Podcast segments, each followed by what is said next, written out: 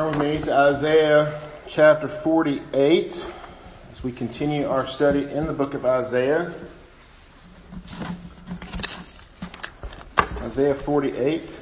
We're going to be looking at verses 12 through 22, which is the end of the chapter today, verses 12 through 22. Before we go to God's Word, let's go to Him in prayer and ask that He would help us with it. Let's pray. Our Lord Jesus, as we come to your word, we pray that you would help us, particularly with this topic of obedience and understanding what it means to obey. What it means that we, even as people who have been saved by your blood for all time and for all eternity, what it means for us to obey. Help us to understand, Lord, that our obedience isn't earning favor with you. We can't do that. But help us to also see what we miss when we aren't obedient to you. We pray this in your holy name. Amen. So as I read through this, it made me think about a recent encounter that I had at school. We're about a month away from starting a new school year and each year, when we start a new school year, of course, the first few days, everybody's excited and they want to do, do really good in class. You know, they're, they're all doing the right thing for those first few days. And that continues for most at some level anyway. It kind of fluctuates, but most of them are doing pretty good. But then there's always a small percentage that starts to fizzle around three to five days in. School wears off pretty quickly for them and they fall into the familiar patterns that they always do. And I typically ask them pretty early on in the year, do you really like biology?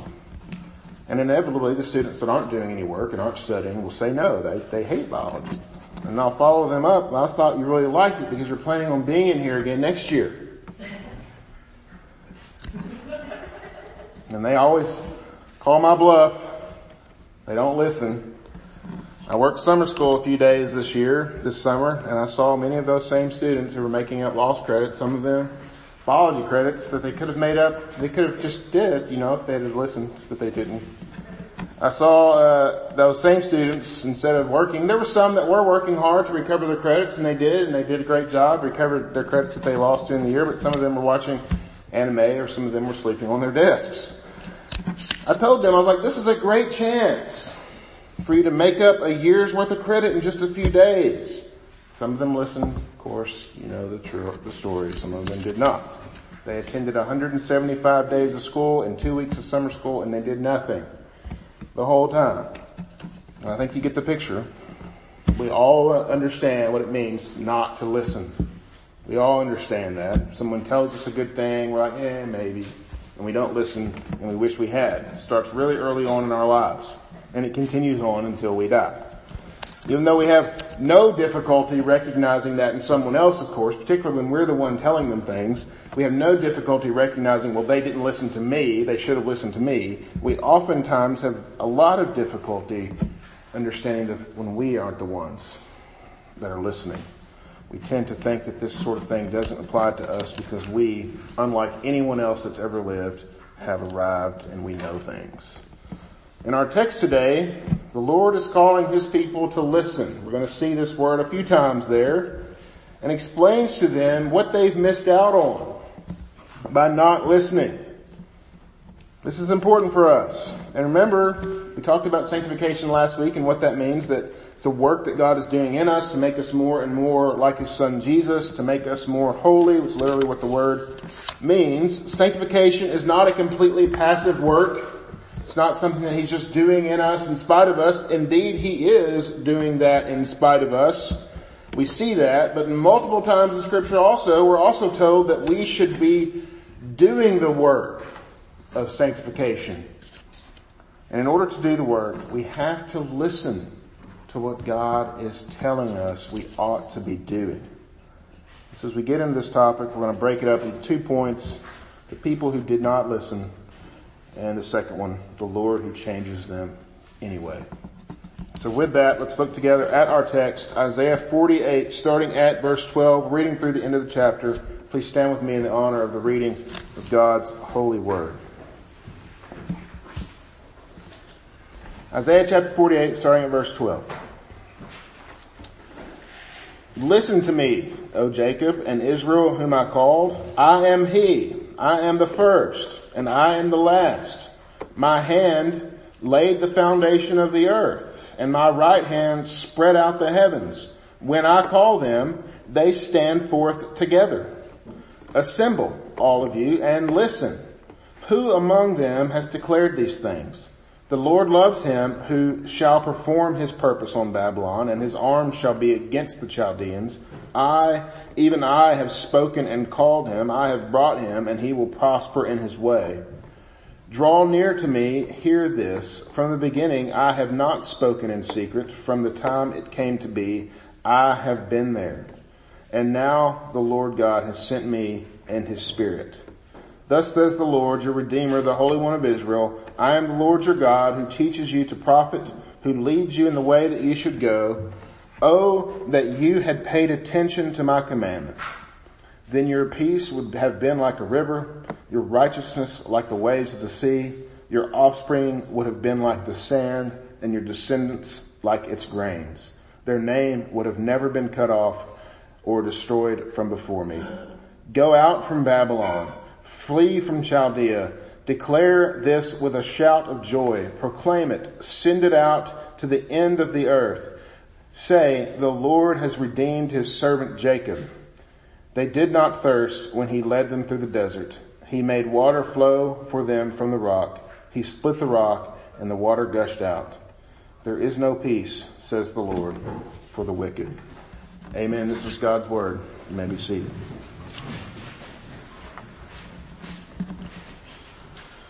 So again, remember last week, the theme was that God had, was saved, or he had saved his people and he was sanctifying his people for his name's sake.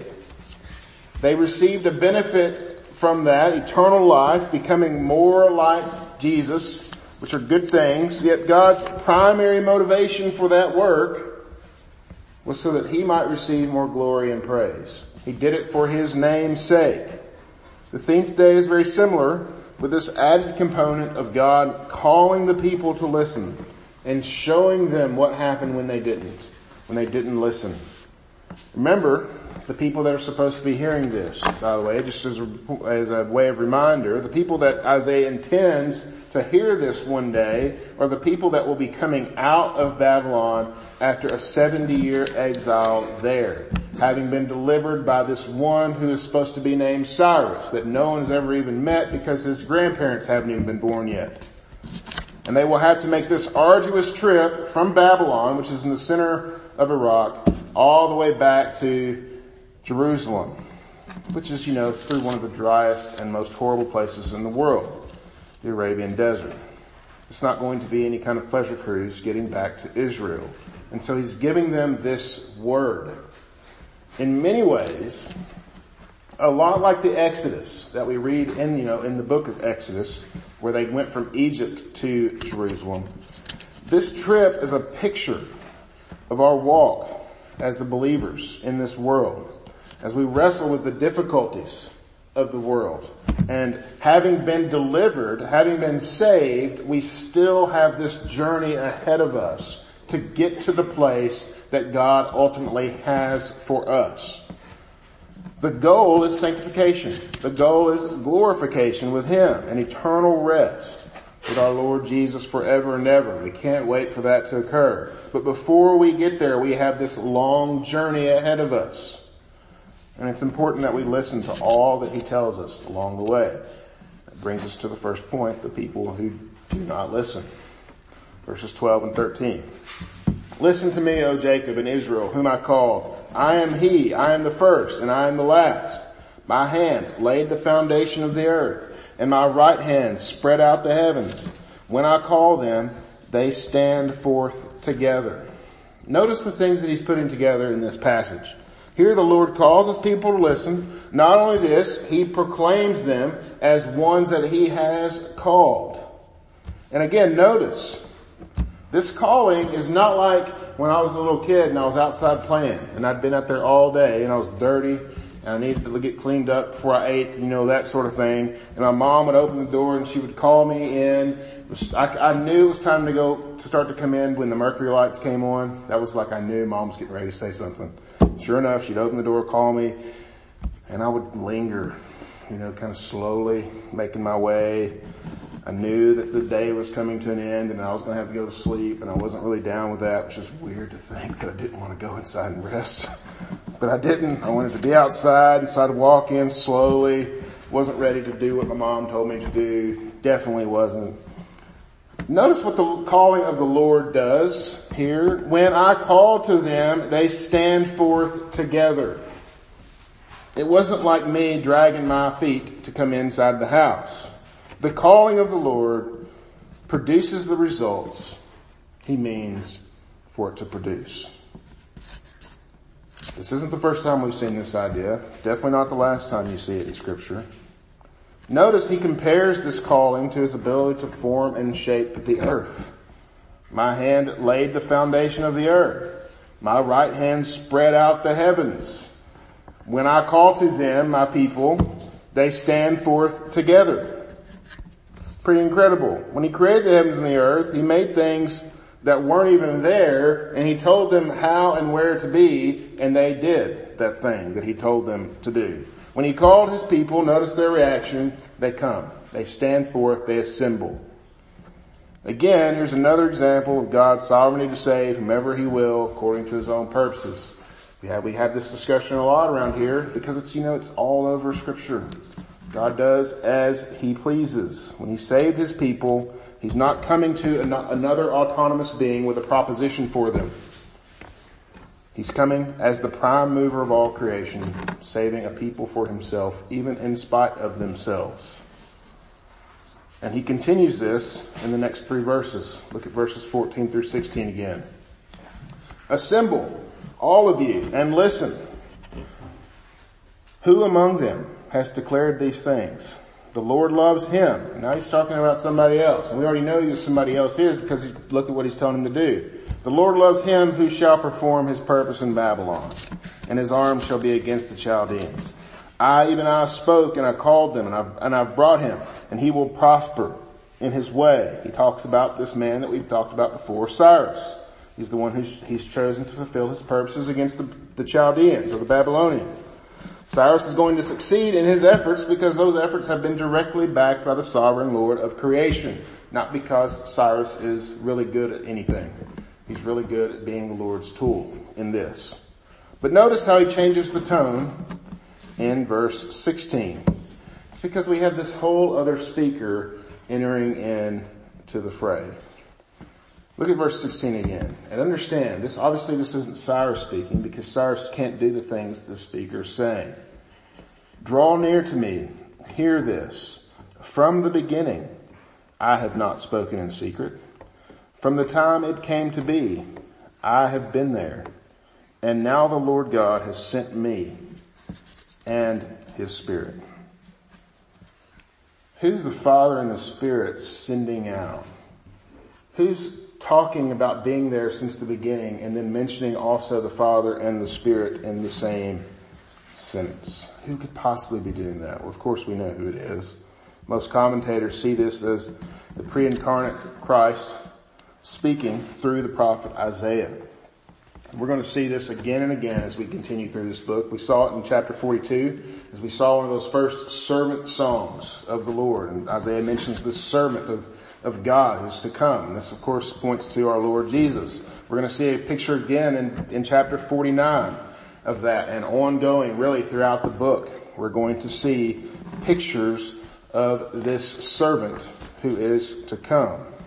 They point to a time when the Lord would send a redeemer to save his people. And these servant songs will in some cases point to him in very great detail. And so in verse 16, we have a small picture of this. Who do you see working when it comes to the redemption and the salvation of his people? We see a triune God working to do this. Father, Son, and Spirit in agreement, working together to save the people that they have set aside for themselves.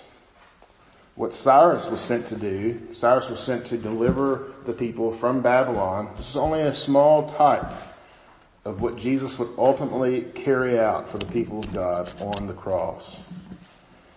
And through the triune God, or though the triune God is the sole actor in the salvation of his people, the sanctification of his people is going to require their input. And we see this in verses 17 through 19. Look with those verses with me. Thus says the Lord, your Redeemer, the Holy One of Israel, I am the Lord your God who teaches you to profit, who leads you in a way that you should go. Oh, that you had paid attention to my commandments. It's almost as if the Lord is a little disappointed. It's like, oh, I've had all these things. Oh, that you had just paid attention. Then your peace would have been like a river, your righteousness like the waves of the sea, your offspring would have been like the sand, your descendants like its grains. Their name would have never be cut off or destroyed from before me. He again announces who he is and what he has given them. The instructions that he's gifted them with would have lasted them forever. They would have been, they would have been able to live that way forever if only they had listened. When I read this verse, this is what made me think of my biology students and the, the time that I have with them and both in the school year and those few days that I had with them during summer school. It's not like my class is some difficult triumph. You know, it's, it's, it's high school and it's a freshman level class, at least that particular class is the one that they're, that most students are failing. I just make a deal with them at the beginning of the year. You just turn in all your work and you know, you're respectful and we're going to have, we don't have a problem. You're going to pass my class. Just turn in all your work. Put forth a little effort. Show me you care just a little bit. I'm going to give you plenty of time in class to do all the things. I'm going to give you all the resources you could possibly need. You just need to put forth a little bit of effort and I'm going to do all the rest of it and then you're going to pass. With all that I have done for them, with everything that I've done for my students, they should be passing my class with ease and there should never be any failures. And I am a finite and sinful man. How much more as the sovereign Lord of creation, the sole redeemer of his people, made it easy for them by giving them clear, concise commandments by which to live. And yet they will not listen. Notice verse 18, their lack of listening does not stop them from being God's people. It's not as if God comes to the realization, oh, you guys haven't really been listening all along. Well, I'm going to go find some more people now. It's not as if that's happening. He still wants, they're still his people. He's still take, he's still going to Babylon. The reason in Babylon in the first place is because they wouldn't listen. And now he's sending a redeemer to save them from Babylon because they're his people. He cares about them. He wants to save them. But they haven't been listening all along. They weren't listening when Eve ate the fruit, when Abraham passed his wife off as his sister, when Jacob had children with four different women, when David lived a life of serial adultery. They weren't listening. It's not like they got to a point in their history and stopped. It's not like we can read all the way to First Kings and this is the point when Israel stopped listening. No, they never have. They've always just been messed up. It's almost like a picture of our own lives. They've never listened. We've never listened. And notice, we haven't yet lost our status as God's children because we can't. We've only lost the peace and the righteousness and the continued assurance that we should have as God's covenant people. Instead, in our disobedience, we've exchanged this peace like a river. We've exchanged it for worry. We've exchanged righteousness for worldly possessions. We've given up on assurance so we could chase our own neon rainbow. Notice how God describes peace and righteousness. Peace like a river. It's not some seasonal spring or stream that just dries up. You know, in this part of the world, there are a lot of those. The rivers aren't very common in this part of the world because it's extremely dry. We think that we have a dry month here. They have dry like decades. Alright, but are some rivers that just continue to flow. It's, it's peace like a river, always flowing. Righteousness like the waves, continually and powerfully breaking against the shore. Never ending, always consistent.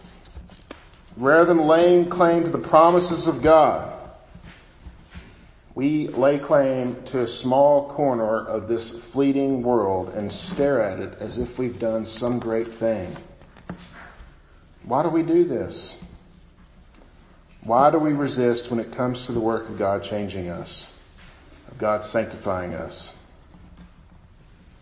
And I, again, I want to reiterate that this is a work that we share with God. Turn with me to 2 Corinthians chapter 6. This is just one of the places that we can see this. I have this sinking suspicion that I've mixed it up and I get 1st and 2nd Corinthians backwards all the time. No, I got it right. Yes. Okay.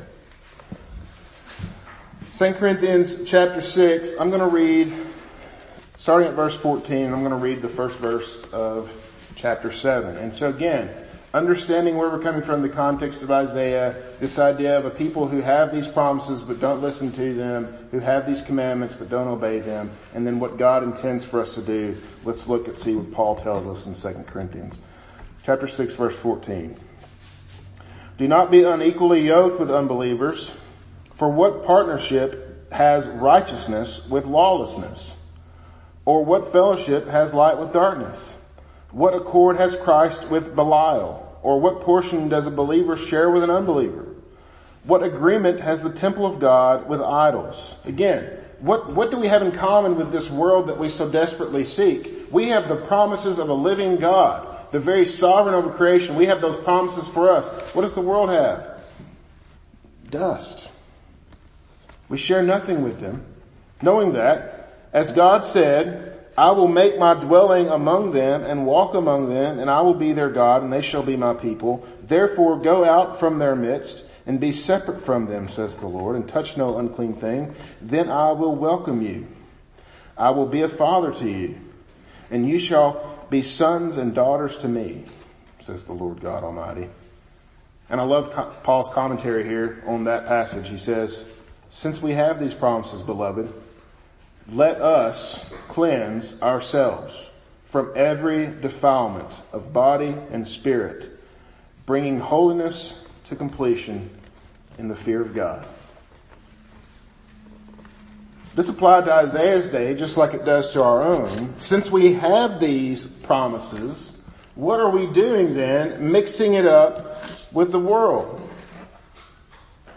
They don't have anything to do with one another.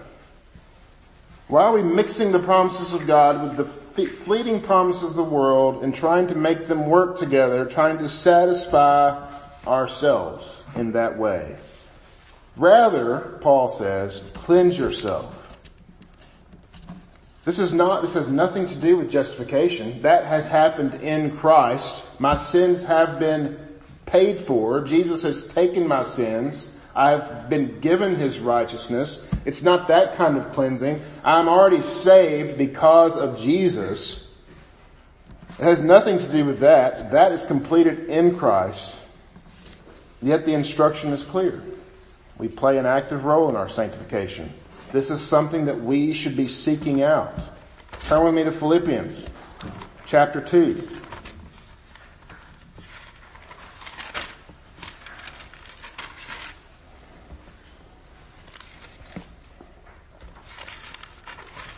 I'll start at verse 9 and read through 15. This whole chapter is good for this. Encourage you for your own study to be looking at that. And it's about Christ and who he is. I'll start at verse 9. Therefore God has highly exalted him, Jesus, and bestowed on him the name that is above every name, so that at the name of Jesus every knee shall bow in heaven and on earth and under the earth, and every tongue confess that Jesus Christ is Lord to the glory of God the Father.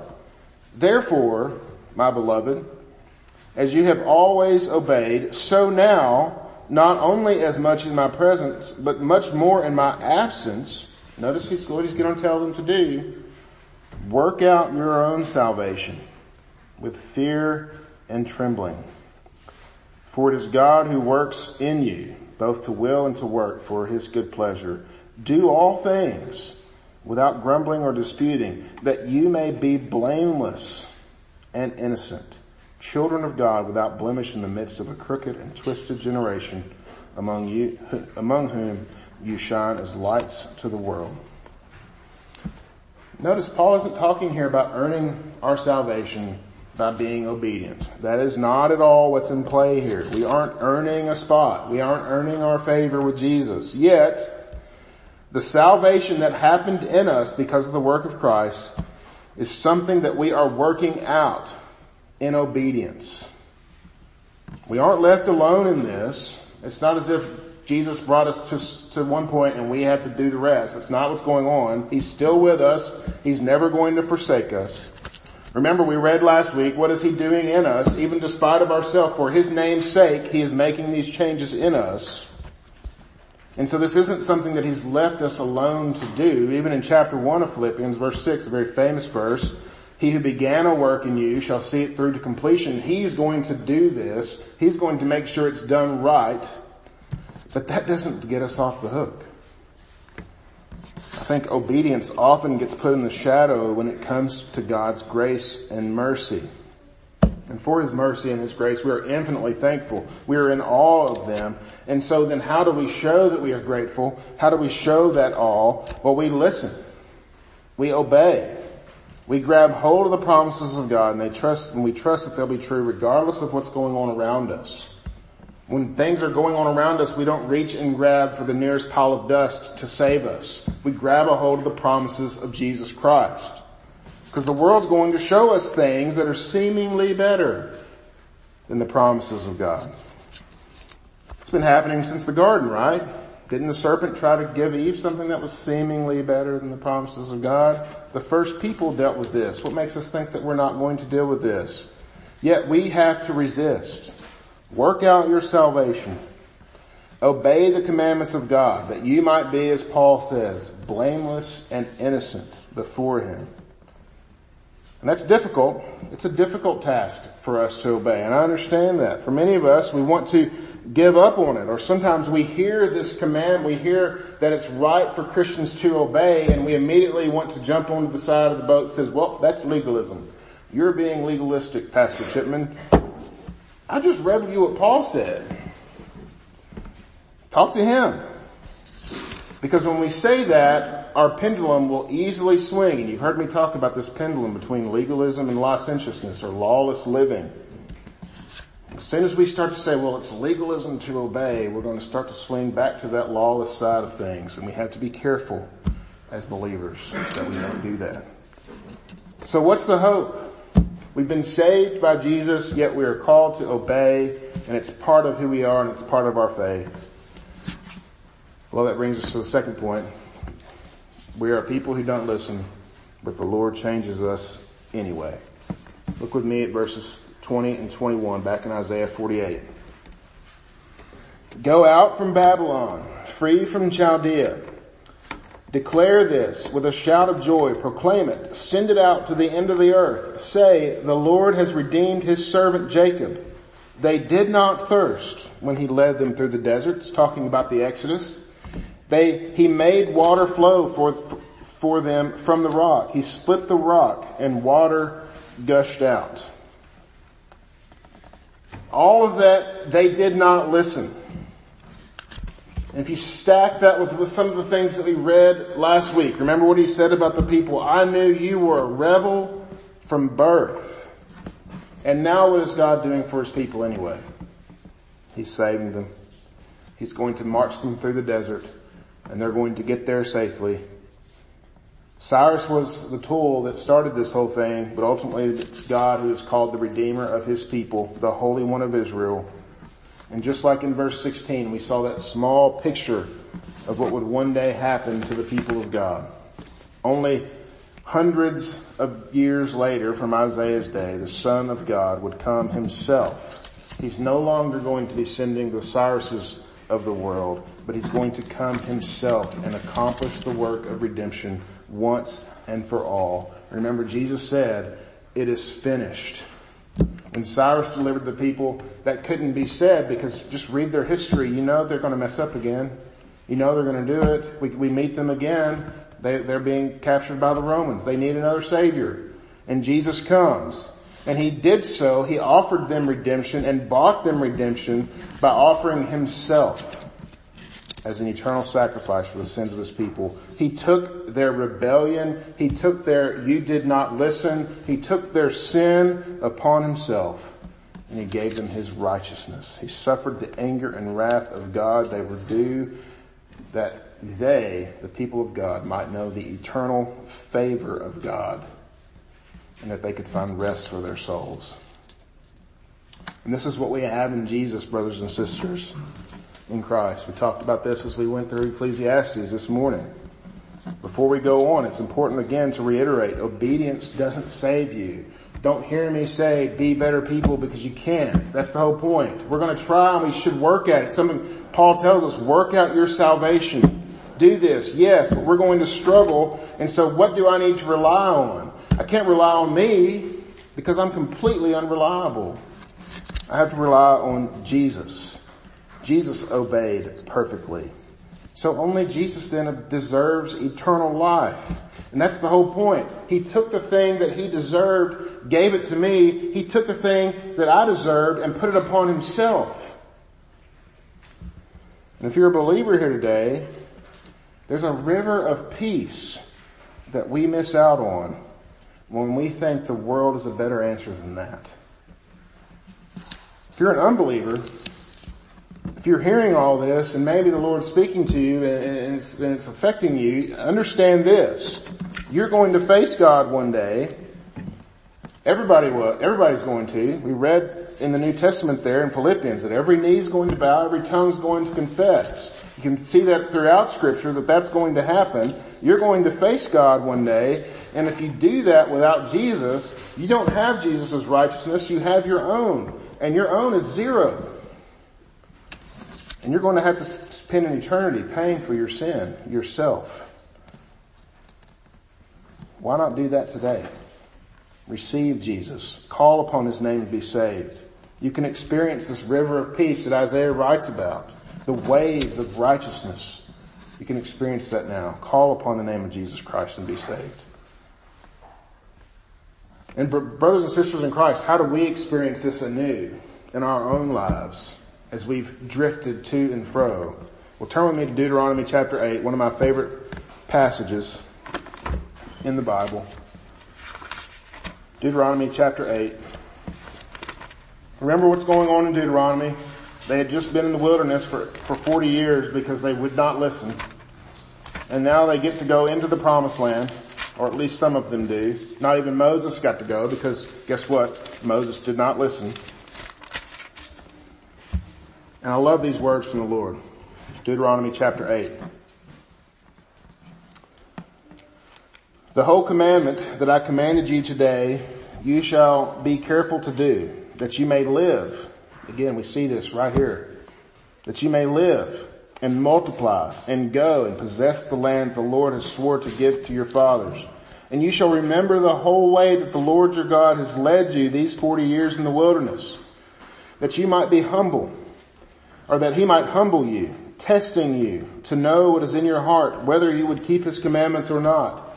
And he humbled you and let you hunger and fed you manna which you did not know, nor did your fathers know, that he might make you know that man does not live by bread alone, but man lives by every word that comes from the mouth of the Lord. Your clothing did not wear out on you, and your foot did not swell these forty years. Know then in your heart that as man disciplines his son, the Lord your God disciplines you. So you shall keep his commandment, or keep the commandments of the Lord your God by walking in the ways and by fearing him.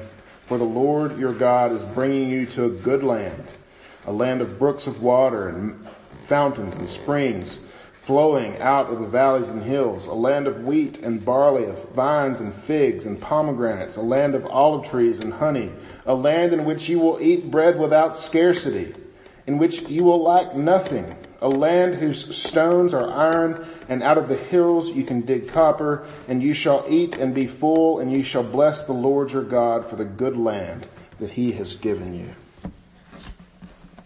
The message hasn't changed these thousands of years before Isaiah, the thousands after. Moses is speaking to a people who would enter the promised land. They would see the promised land of God hundreds of years before Isaiah. And yet all these words, all these years later, the words are still true. Brothers and sisters in Christ, I encourage you, look at your life. Look at your life 10 years ago even. And compare to when you first came to know Jesus. Isn't he so good to us? Isn't he wonderful to change that garbage that he took and make it into what it is today? Remember again, brothers and sisters in Christ, how much more does he have for us? The land that he brought them to in that picture, which seemed wonderful, is just a small picture of the place that is being prepared for us even now in Jesus Christ our Lord. And so in conclusion, let us rejoice and be glad for the journey that we have here on this earth. Let us obey the commandments of God that we might find peace and rest for the journey before us. And then let us glorify the name of Jesus because he took dead sinners and is bringing them to the promised land. Let's go to him in prayer. Our Lord Jesus, you call us to abide in you. And that is difficult for us. It's so simple. It makes so much sense. I want to do it. But the thing that I want to do, I have so much trouble with. So Lord, we pray that you help us. We need your help when it comes to working out our salvation. We know that you have not left us alone. So Lord, help us. We pray that you would help us to obey, that we might experience the peace that you have for us, the righteousness that you have gifted us, that we might know in fullness the promises that you have given to us from all eternity into all eternity. We are thankful for what you've done for us on the cross. And it's in your name we pray. Amen.